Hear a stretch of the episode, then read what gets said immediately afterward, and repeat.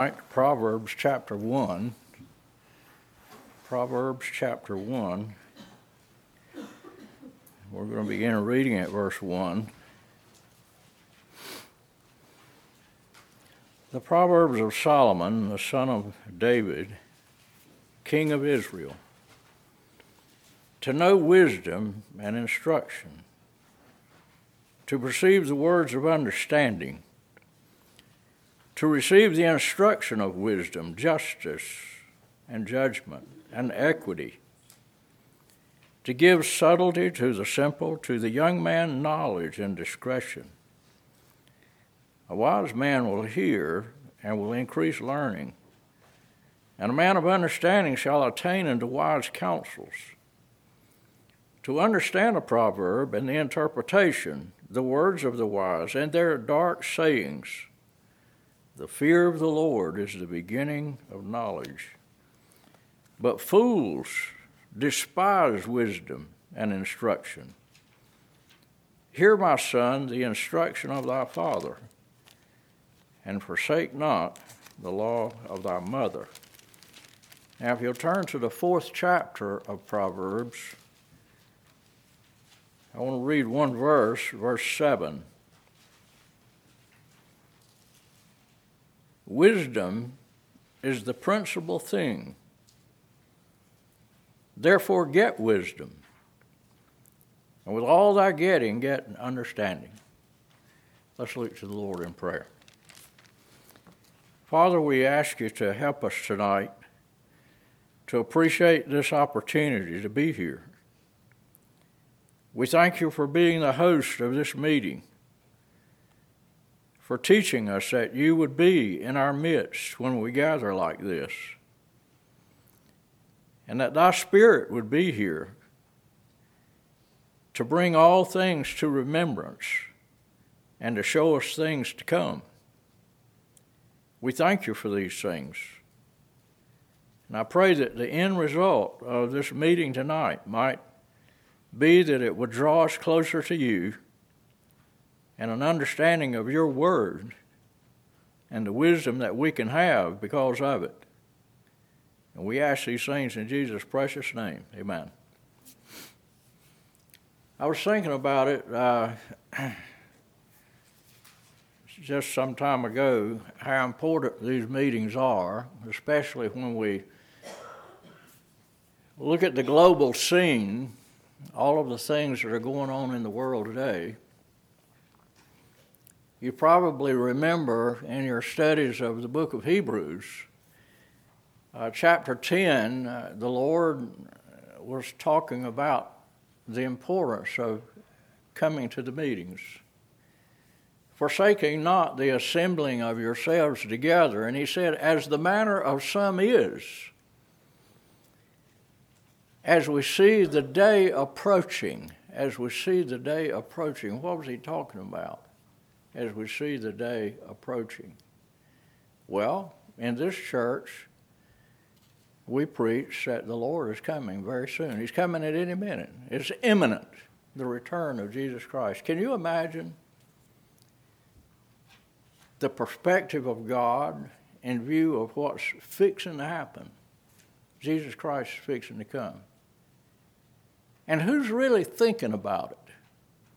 It's very possible to even come to a, a place like Calvary Memorial Church and not really allow your mind to enter into the significance of the words, forsake not the assembling of yourselves together, as the manner of some is, as we see the day approaching. What was he talking about? As we see the day approaching. I mean, can you imagine how critical the information the Lord that, that is in the mind of the Lord at this very moment, knowing that He could come at any minute?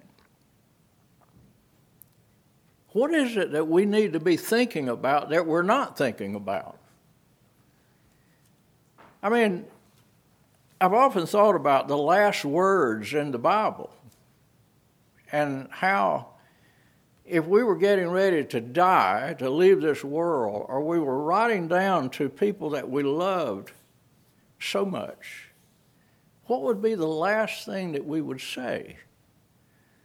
Well, Revelation chapter 22 tells us it's the critical nature of the Word of God. Do not add to it, do not take away from it. Well, King David, when his son ascended to the throne, it all of a sudden dawned on him how serious this responsibility would be to be the king of a nation of people, several million people that you would be responsible for to God. And all of a sudden, he realized his smallness and he prayed and he spoke to the Lord about the fact that he was just like a little child. He didn't know how to go out, didn't know how to come in. We read about this in 1 Kings chapter 3. And so it came to his heart this immense need that he had. And that was for an understanding heart. And so he prayed and he asked God for an understanding heart. And God was so pleased because he asked for that rather than riches and honor and other things.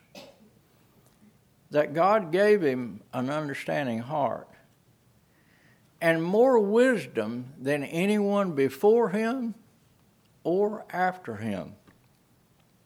That's what the passage says in 1 Kings chapter 3. It's critically important for us to think about these things because here we are living in the last days with the imminent return of Christ at the door. What is it that he wants us to be thinking about in view of the fact that the next thing we might see, maybe before tomorrow, is the Savior of our souls? And yet, he's here tonight. He said he would be. And he gave us this precious book, the source of all knowledge and wisdom is in this book, right here. And I believe that the heart of God would be for us to love this book. And I'm sure that we do. But I would just like to put us in remembrance of just how precious this book is and how precious these meetings are and how important it is for us to not forsake the assembling of ourselves together because Christ is here. He's here. He's invited us to sit at his table and to feed upon his word. And so, this is one of the things that occurred to me. The title of this message tonight is The Principal Thing. The Principal Thing. This is God's way of teaching us at this hour, at the imminent return, His imminent return, what's of utmost importance. What is the principal thing? I can tell you what it is. It's Him. It's Him. If you will notice this word principle, if you look it up, as a matter of fact, it might be a good thing for you to do this at some point later on. I did. And I wanted to notice carefully from the dictionary the difference between the word principal, spelled P A L, P R I N C I P A L, which is what I'm supposed to be as principal of Calvary Christian School. Well, there's another word, it's principle, P R I N C I P L E. It's spelled different. And they have two entirely different meanings when you think about it. The, the word principle with uh, the PLE uh, has to do with things like a rule or standards. These are the principal things. But principal, P A L, is really a reference to a person. A person. And so when the Bible tells us that wisdom is the principal thing, it's spelled P A L. Have you ever thought about the significance of that? Well, I'll tell you what, understanding the difference between these two words can be the difference between heaven and hell. That's how serious it is. I want you to think about it. Folks, you can know the principle, P L E, which is the Word of God, like an angel. You can know how to quote Scripture. You can come to church for every meeting, not forsaking the assembling of yourselves together, and lose your soul forever. If you don't understand the significance of the principal thing, P A L, is the person of Jesus Christ. Folks, knowledge of this book does not save you. It's Jesus Christ that saves you. And He is the principal thing. Receiving Him into our hearts as our life is the principal thing. And so God is teaching us these things here in this passage. But the other thing I want you to think about is the wisdom that God had imparted to Solomon to know where to get it.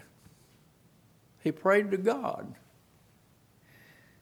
Because as we learn, uh, if we were to have time to study it from the book of James, I think it's chapter 3, there is wisdom that is earthly and sensual and devilish. There's the wisdom of this world.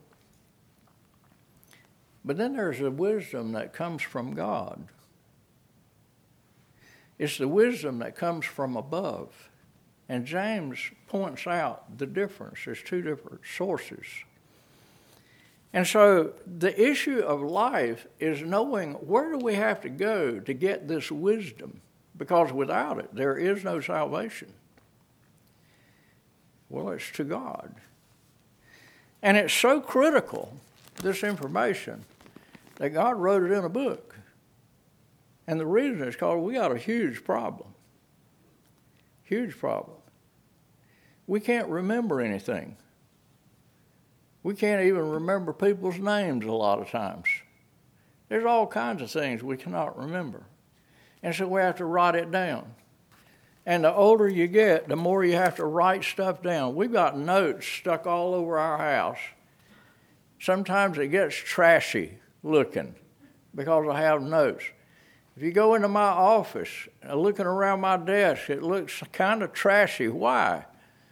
It's because I can't hardly remember anything. I'm standing up here hoping I can remember what to teach you tonight. But God knows that we have failing minds. He knows that. And so he wrote down this critical information in the book, giving us the details about life and how to live this life, and about death, and how important it is to think about it. And to understand that He's the only one that knows what's on the other side of the grave. He's the only one. But we can be those who understand these matters if we'll just study this book. And so James tells us if any man lack wisdom, let him ask of God, who giveth to all men liberally, and upbraideth not, and it shall be given. The Lord brought us here tonight to think about these things afresh. And I'm serious about this for my own sake and for the sake of all of us together. Here we are, a church family. What should we be thinking about? I believe one thing that we should be thinking about is how critical the message of this book is for this hour. Because Jesus Christ is fixing to come back. And he wants us to think about some of the things that we're going to be ta- talking about tonight.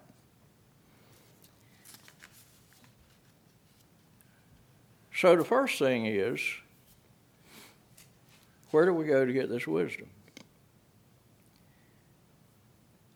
The Apostle Paul wrote Timothy and told him that in the last days men would be ever learning and never able to come to a knowledge of the truth. Why? Because they're looking for wisdom down here. They're looking for it in the schools, in the educational system, in the colleges, and in the universities. You're not going to find it there. It's not found down here.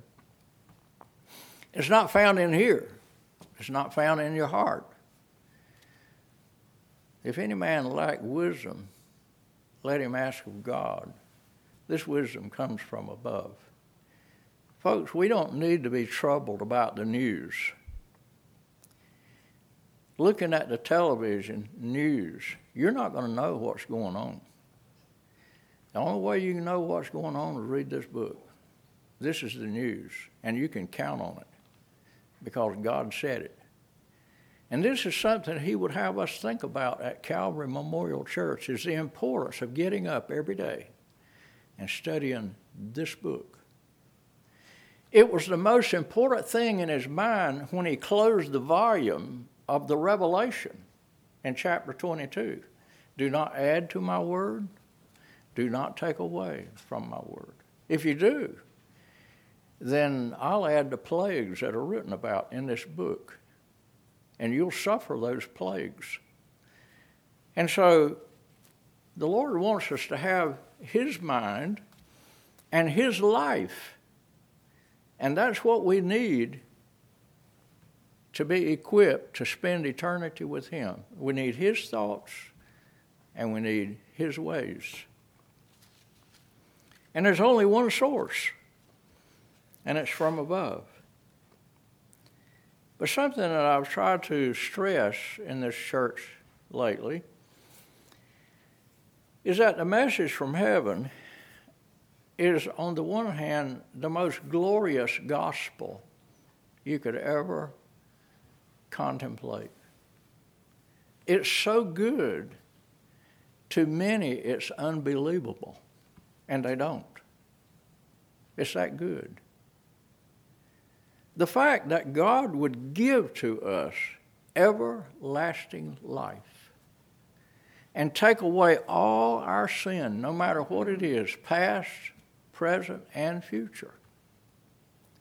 Folks, that's an amazing thing when you think about it. But the message from heaven is also a horrible message. I cannot emphasize that enough. I'm telling you, the Bible is the scariest book I've ever read. And the reason it is is because it tells us things that we would never know about ourselves if God didn't tell us. But it's God that tells us, and He cannot lie. And I'm telling you, it's horrible. He says there's none good. None. We might go around thinking of ourselves in these days just before the Lord comes back as being a good person. No, we're not. Do we really understand how bad we are? Well, I can tell you the depth of your understanding of that issue is your attitude toward other people and how you talk about them or think about them. And the Lord's warning is, inasmuch as you do it unto one of the least of these, my brethren, you do it unto me. We need to think very carefully about that so that our love for one another will be more and more as we see the day approaching. That's something else the Lord wants us to think about. But He says there's none good, there's none righteous. He says our heart is deceitful above all things and desperately wicked. Apart from the salvation that He provides us in this glorious gospel message, our end would be so great a death. It would literally be burning in hell forever, and it would be absolutely justified. And this is true of every person that's in here right now. We deserve to be in hell right now, every one of us, with no possibility of ever getting out. The only way that a person can escape the reality of what God says about us is to enter into the glorious gospel message and to appreciate immensely being able to come to Calvary Memorial Church, even on a Wednesday night, to hear somebody like me. And why me? Because I'm getting it out of the book. It's in the book. It isn't my word, it's God's word. And we all have the opportunity to, to go and study it for ourselves, like the Bereans, to see if what's being said is really so. There have been times that I wish that it wasn't so, some of the things that I say in this church. But I'm afraid it is. As a matter of fact, I know it is. I mean, think about it the horrible message from heaven. The Lord Jesus himself said, Ye are of your father the devil, and the lusts of your father ye will do. Where's Satan going, according to the message of the Bible? He's going to burn in hell forever in the lake of fire. We are of our father the devil. The Antichrist is a human being, a person. He's not Satan. He's indwelt by Satan, but he's a human being, just like you and me. He's probably alive somewhere right now, according to the message of this book. He's walking around somewhere in the world. We do not know who he is. But if we believe that Jesus Christ, his return is imminent, there is a person walking around right now and that person is somebody's child, some mother that gave birth to this child, that loved that child, no doubt. And that man, the Antichrist, and the false prophet are going to burn in hell forever, right there in the same place as Satan himself. I learned that by studying the Bible and it's in the book. And so we might not be inclined to believe these things, but how are we not going to believe it? If God said it, and He did.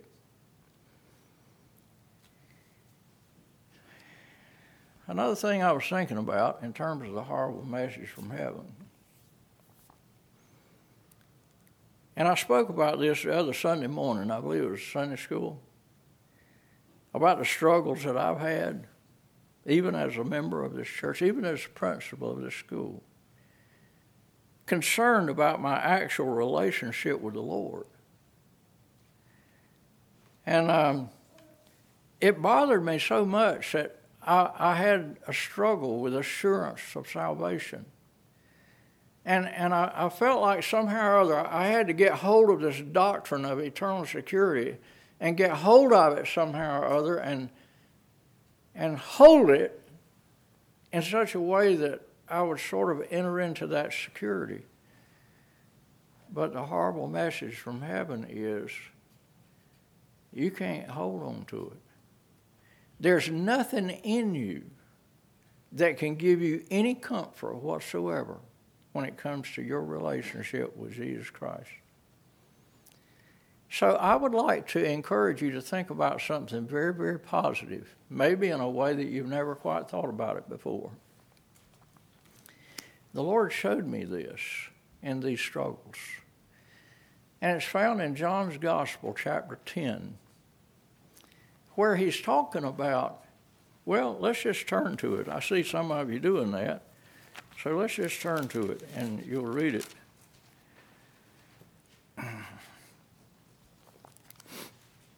Verse 27 of John chapter 10 My sheep hear my voice, and I know them, and they follow me. And I give unto them eternal life, and they shall never perish. Neither shall any man pluck them out of my hand. Now, I want you to think about something. I want you to think about what a comfort it is to realize in your struggle to know what your relationship to the Lord is, that you don't have to worry about it. You can stop trying to hold on to that anchor that's sure and steadfast because your anchor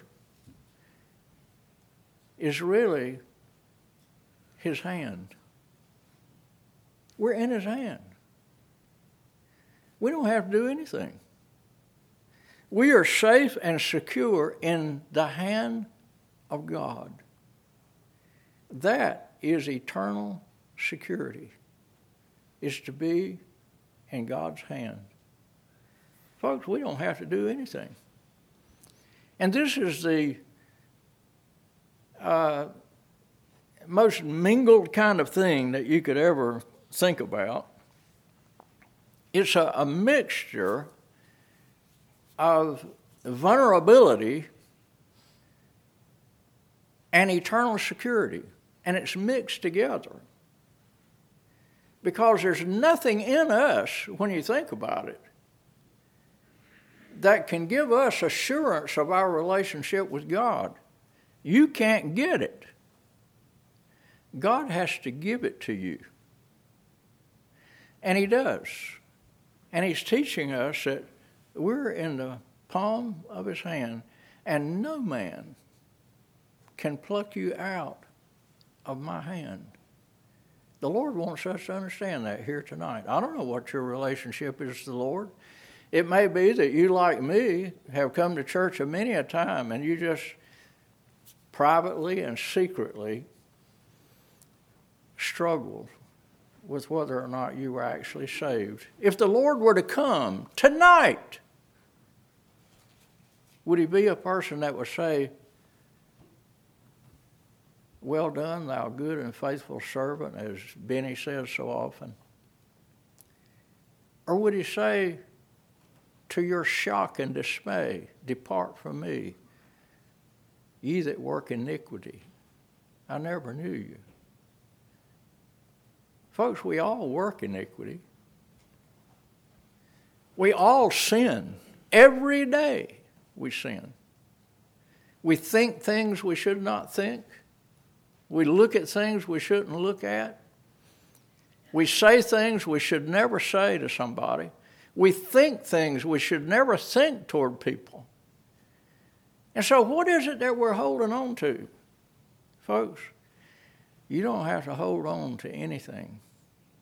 You need to come to that point of realizing the horrible message. The horrible message is there's nothing you or I can do to merit everlasting life. He did it all. This is the significance of the word gift.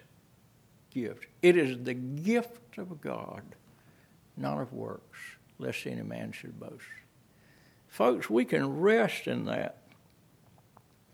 And so, what we have here is a mixture of vulnerability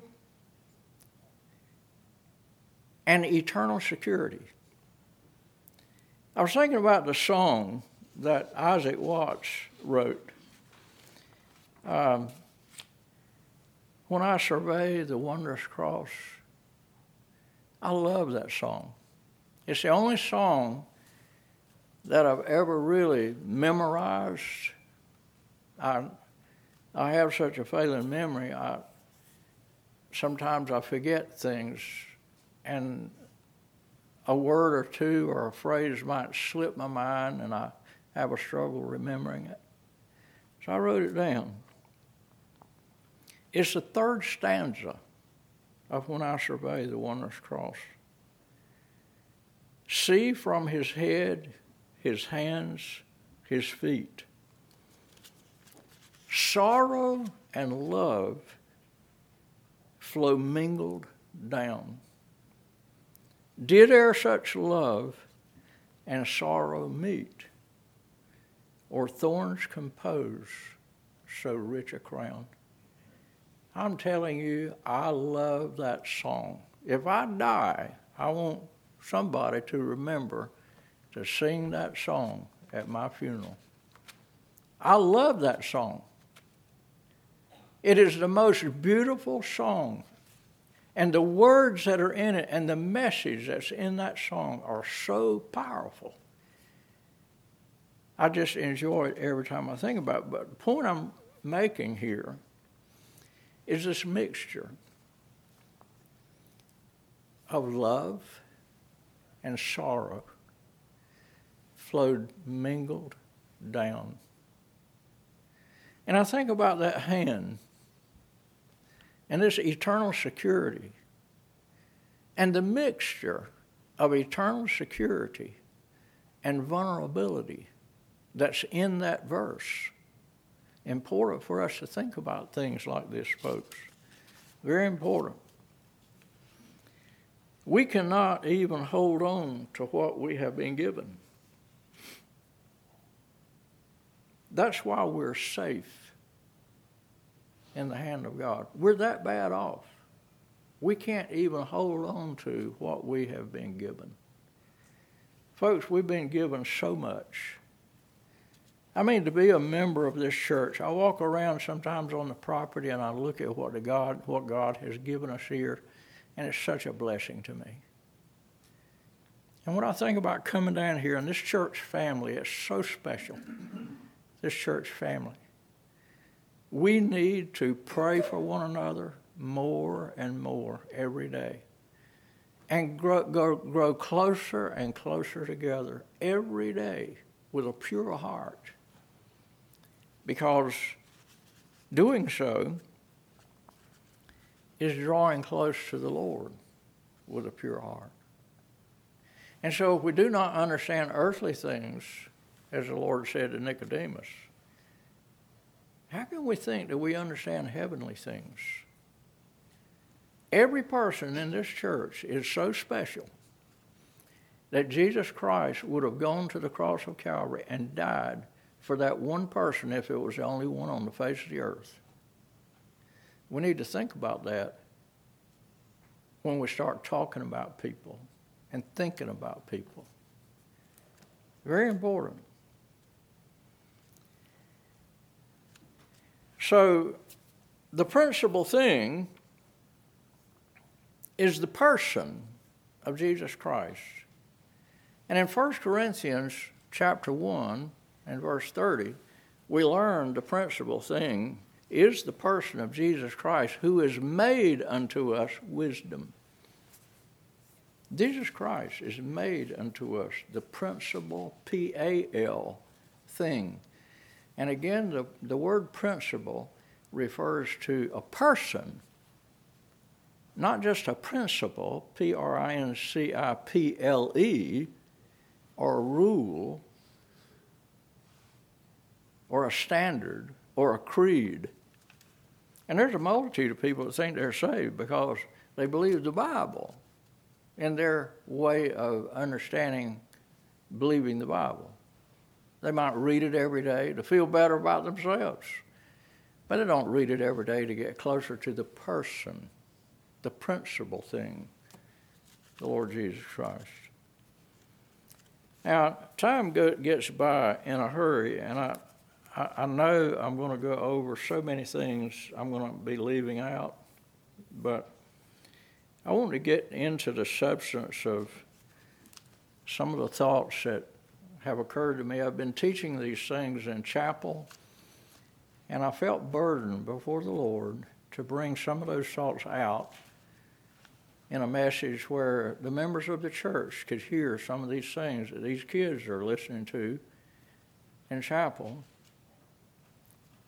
But there are five things that are enumerated if you go back to Proverbs chapter 1 you begin to see them in verse 2 to know wisdom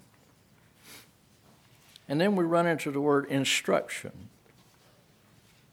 And then we see the word understanding. And then he repeats instruction in verse 3. In verse 4, he talks about discretion. That's another important word. In verse 7, he talks about knowledge. Knowledge. And so there's a number of things that we have here in this passage that are critically important for us to think about wisdom, instruction, understanding, knowledge, and discretion.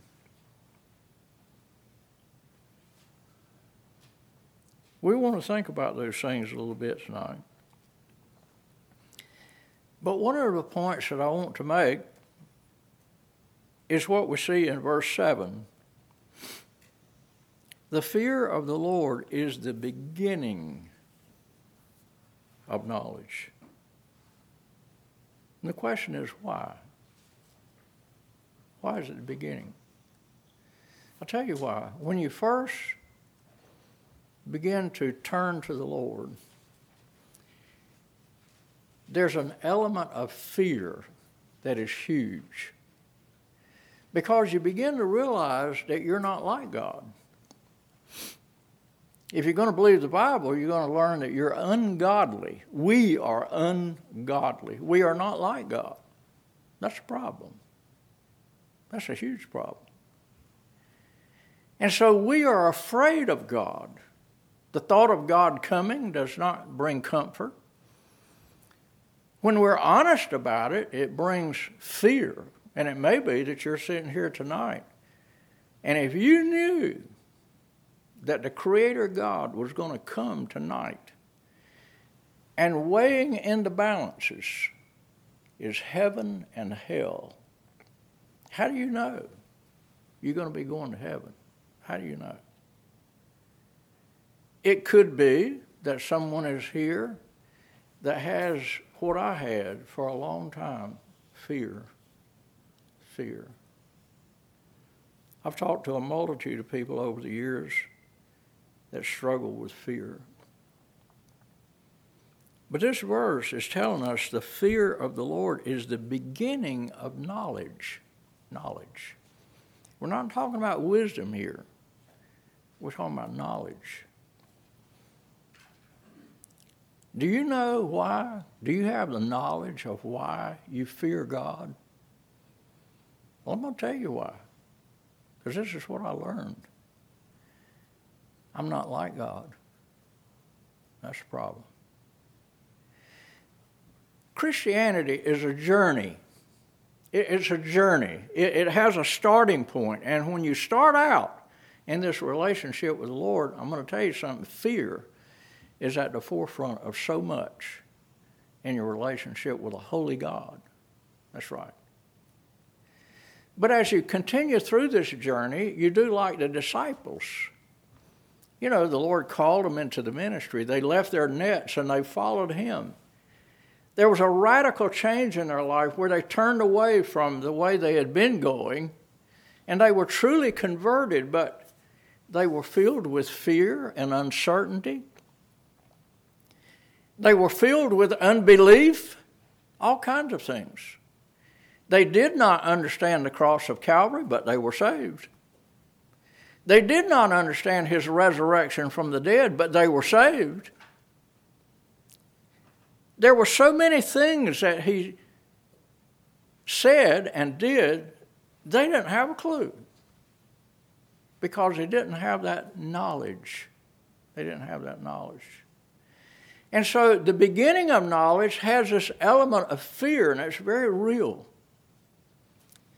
But as time goes on, as you begin to get closer and closer to the Lord, and you sit at His feet and you hear His word, all of a sudden you begin to get understanding of the knowledge of what He says.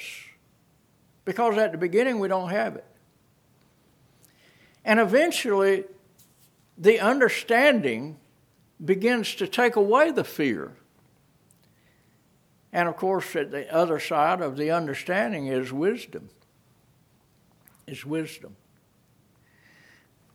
The ability to have discretion and to see the difference between a right choice and a wrong choice. And the longer you live as a Christian, studying this book and making right choices, the fear begins to diminish until you finally come to 1 John chapter 4 and verse 18. And here's what it says. Now listen to this carefully. Perfect love casteth out fear. Perfect love. I taught this in this church. I've been teaching it for really quite a long time, several years. And some people are still having a struggle with this because they can't understand how you can ever get rid of this fear of God. Well, the issue is very simple. It's not complicated. And the Lord showed me this. Jesus Christ does not fear the Father. Why? Because he has perfect love for the Father. And perfect love casteth out fear. Well, guess what? You know what the good news is that comes down from heaven?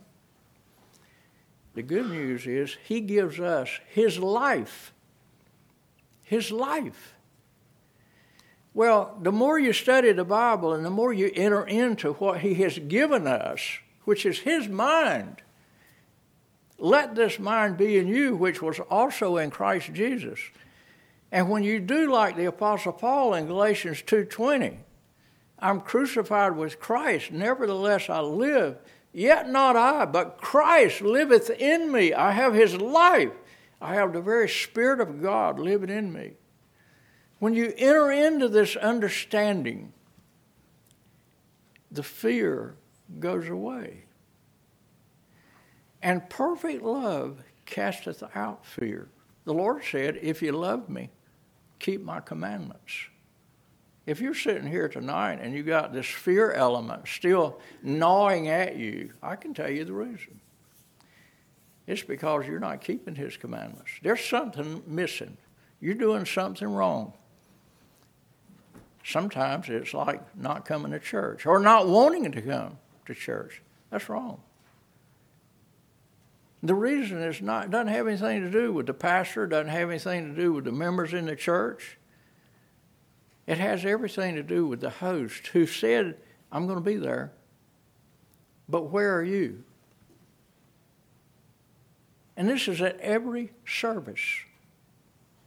Every service. But you know what we're like? We pick and choose. Sometimes it's the speaker. We'll pick and choose. Okay, I don't think I'll go tonight. So and so speaking. That's wrong. You see, the thing that makes it always the same is the host. Do we come for the speaker or do we come for the host? Folks, the difference between understanding what you just heard is a difference between living an artificial life and knowing the real thing, what the Bible actually teaches. This is so important for us to, to understand. So, there's an, there's an order to these things. And I'm going to give you the order. In the order you should think about it. It starts out in this chapter talking about wisdom first, but that's not the correct order to really understand the message. The thing you need to understand, first of all, is the importance of instruction. Instruction. And here's the reason There are teachers that will teach you something that's not true. Those that are unfortunate enough to have their kids in a public school, they're not receiving the right instruction. That's a mistake. The pillar and ground of truth is a church. If you want to get the instruction right, you've got to be in the church. That's where you get it. And you got to be careful who the teacher is. Every church is not the same. Some of these churches in town are preaching another Jesus. That's bad knowledge, folks. That's not good knowledge. That's incorrect knowledge. And so when it comes to knowledge, there's two kinds. Just like there's two kinds of wisdom. There's a wisdom that's earthly and sensual and devilish, and then there's wisdom that comes from above. Instruction is critically important. Who is your teacher? Let me tell you something. I learned this in this church many, many, many years ago from Pastor Kelly. He said the first superintendent of public instruction is in Genesis chapter 3. Any of you remember him saying that? Some of you older ones, possibly. The first superintendent of public instruction is in Genesis chapter 3. It was Satan.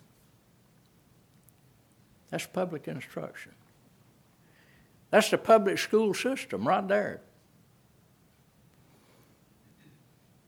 It's false knowledge. It's not true knowledge. In that book that Kent wrote, Christian education is the acquisition of true knowledge and true wisdom. There's a difference. And so the Lord is teaching us through Solomon in the Proverbs about the importance of instruction. Where do you get it? Well, you get it from, and I taught them this in chapel, the reference to her, because it talks about wisdom in the feminine gender here, is a reference to Bathsheba, Solomon's mother.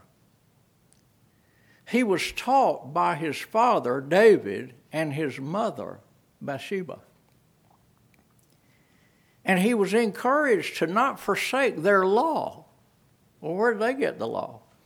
They got it from God. They got it from God.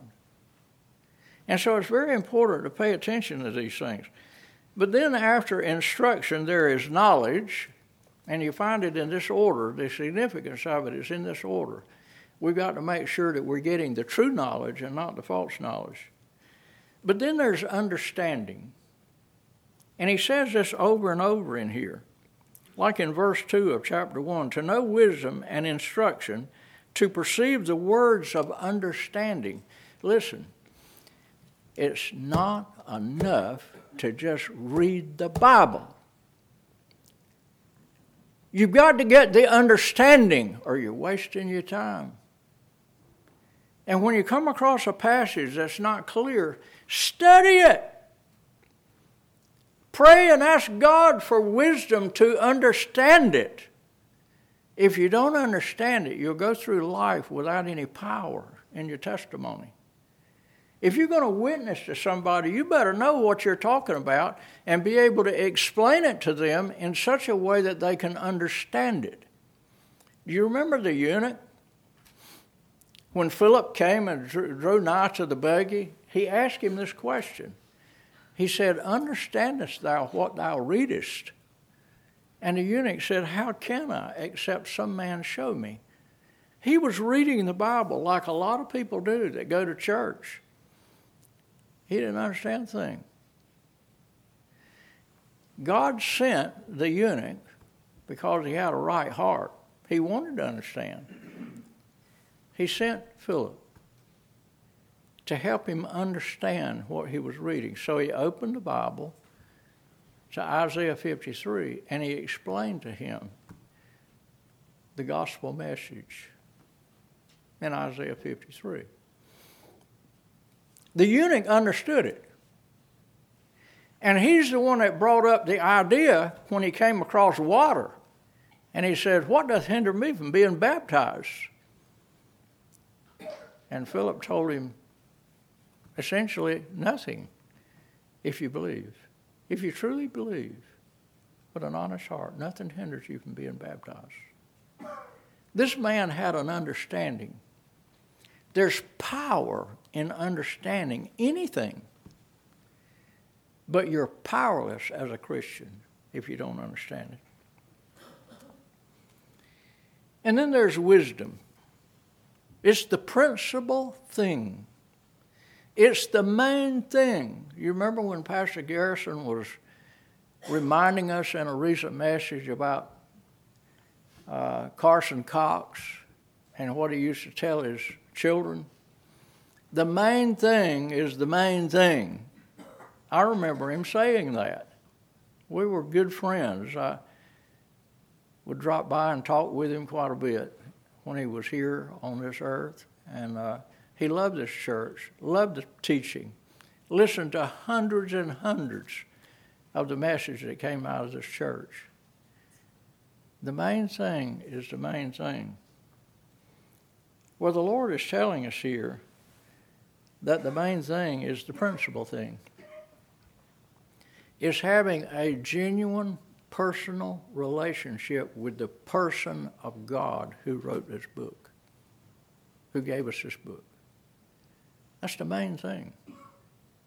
It's the main thing in life is your personal relationship with Jesus Christ. That's the main thing. And of course, I think I mentioned this earlier. 1 Corinthians chapter 1 and verse 30 tells us that Jesus Christ is made unto us wisdom. That's the person, the principal. P R I N C I P A L, principal. The difference between those two words. And then the last thing, after you receive wisdom, is discretion. What is discretion? Well, it's actually the meaning of having wisdom. It's being able to choose right rather than wrong. So, out before us, and this is the free will problem, out before us, we have one decision right after another to make all our life. The main thing is the free will and the danger of it exercising itself without this wisdom that comes from above.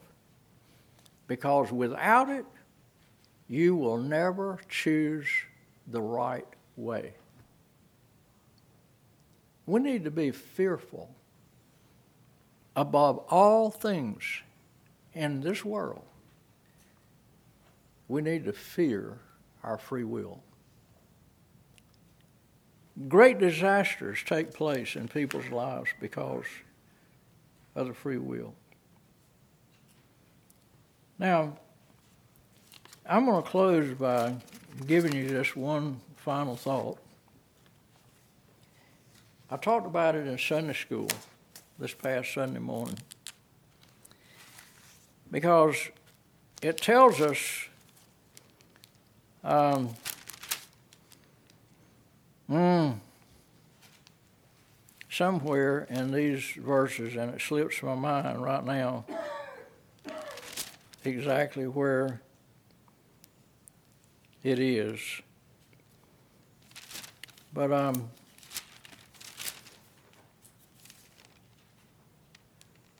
it's about them um,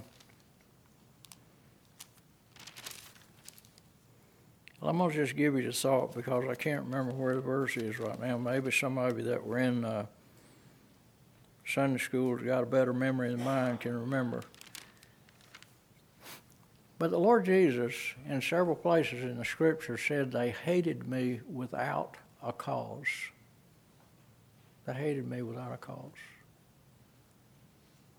Why would somebody hate anyone without a cause? It's because whatever it is they're saying gets in the way of what we want the truth to be. That's the reason. And that's why they crucified Jesus Christ. But the thing that occurred to me as I was thinking about this the other week is that He loves us without a cause. We hate him without a cause. But he loves us without a cause as well. Well, how do you understand that? Well, turn with me to Romans chapter 5, and I promise we'll close with this thought. Romans chapter 5. And I want you to think very carefully about this. Beginning at verse 6. For when we were yet without strength, in due time Christ died for the ungodly. For scarcely for a righteous man will one die, yet peradventure for a good man some would even dare to die. But God commendeth his love toward us in that while we were yet sinners, Christ died for us. Was when we were yet sinners. Why would he die for us? There's not a reason. There's nothing in us that would be worth having that you can discover out of reading what the Bible has to say about us. We're deserving of the lake of fire. So, why would he love us? Why would he go to the cross and die for us? Let me give you the answer it's because of his nature. You know what his nature is it's love. It's not for what he can get out of anybody. Love is what you can give, it's not for something in return. There's nothing we could give him in return. Nothing. He loved us without a cause because it gives us insight into the person of God and the depths of his person, the depths of his nature, the depths of his character, the depths of his personality. He's the most incredible personality in all the universe. There's none to compare to him in his love. He loved us without a cause, and we hated him without a cause. What an irony that is. I hope that something has been said that will give us maybe a better understanding of some of the things that are so precious in this book. These thoughts are precious, I believe, to us all that know Him. And He's fixing to come. And wouldn't it be good that we understood these things more perfectly upon his arrival? Let's look to the Lord in prayer. Thank you, Father, for this time we've had. Bless the teaching of your word and every member of this church family. Help us to grow deeper and deeper in our love for one another and to not forsake the assembling of ourselves together as we see the day approaching of your very soon return. We pray in Jesus' name. Amen.